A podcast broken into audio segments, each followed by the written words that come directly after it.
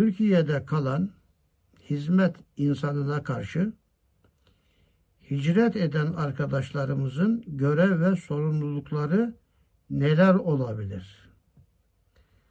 Vefasız olmamak adına neler tavsiye edersiniz? diyor. Hiç kimse kendi iradesiyle ben Türkiye'de kalayım demedi. Kader sevk etti yani. Onlar da bilselerdi çıkar giderlerdi.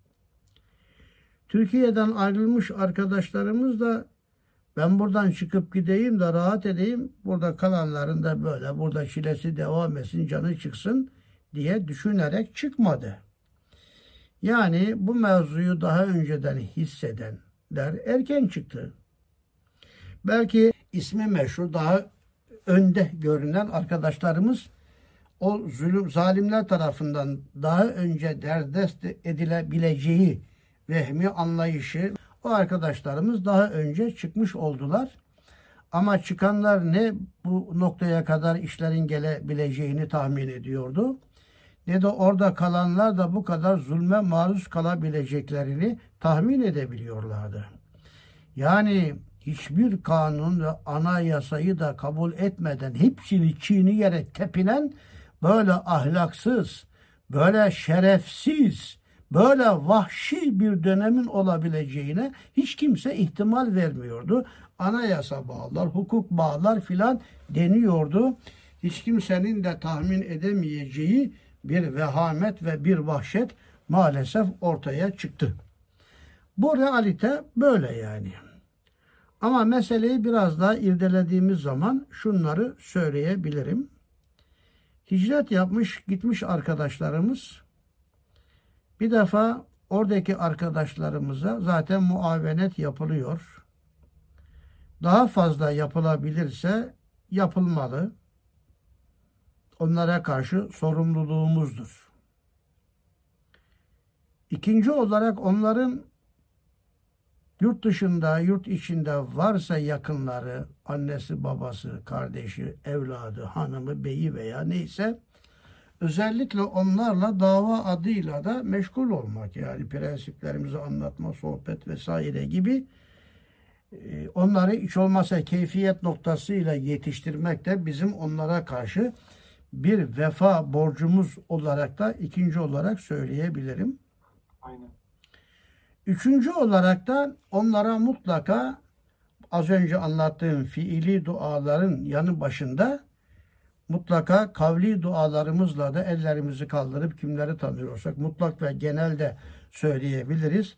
Ama özellikle o, o tip insanlara karşı tanıdıklarımız varsa isim isim onlara da candan ama böyle öyle bir uyduruk bir dua değil yani candan böyle ağlayarak hıçkırarak yani Cenab-ı Hakk'ın da e, rahmetini ihtizaza getirebilecek dualar yapabiliriz. Dördüncü olarak bizim bu gittiğimiz ülkelerde yapılacak, yapacak vazifelerimiz var. Bu biraz arzu ettiğimiz çapta olmadığını söyleyebilirim. Takip ediyor arkadaşlar. Biz de onlarla görüş, görüşebiliyoruz, dinleyebiliyoruz ama arzu edilen çapta olamadığını görüyoruz. İnşallah olacak.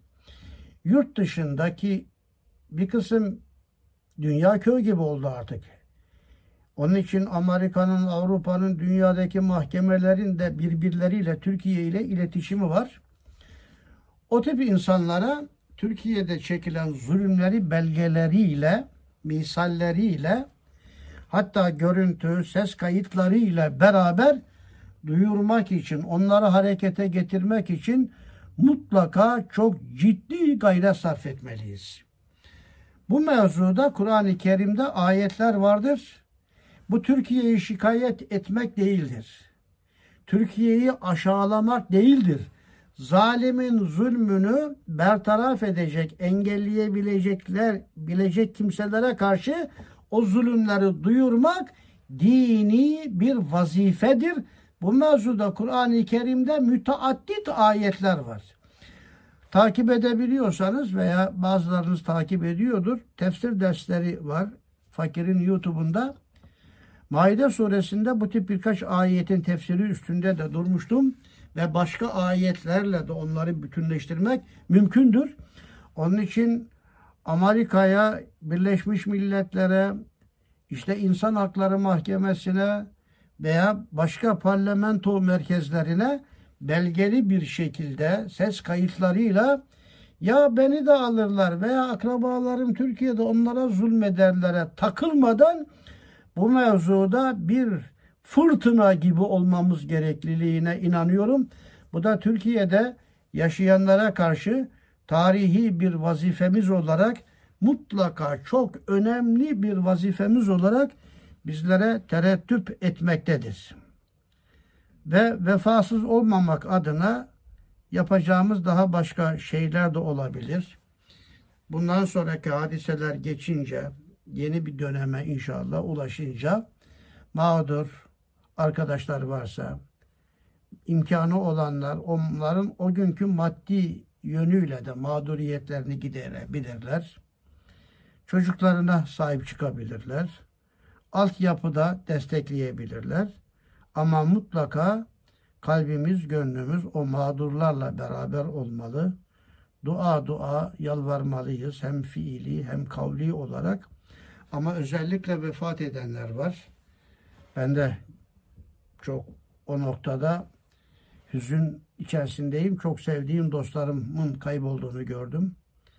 Mehmet Fakı hocam gibi, Hüseyin Pembe hocam gibi, Ali Şimşek hocam gibi, yani başka isimler sayabilirim. Bunlar çok kıymetli insanlardı. Bunların arkada kalan eşleri var, çocukları var. Onların terbiyeleriyle de, eğitimleriyle de aman ha kaymasınlar sağa sola, küfre, şirke vesaireye, haram ve günaha kaymasınlar diye onların arkada kalan çocuklarına daha da yakinen sahip çıkarak, okutarak, okumaları için gayret sarf etme gibi gelecek dönemlerde bile ayrıca vefa gereği yapacağımız vazifeler vardır diye düşünüyorum ve bunlar çok önemliydi.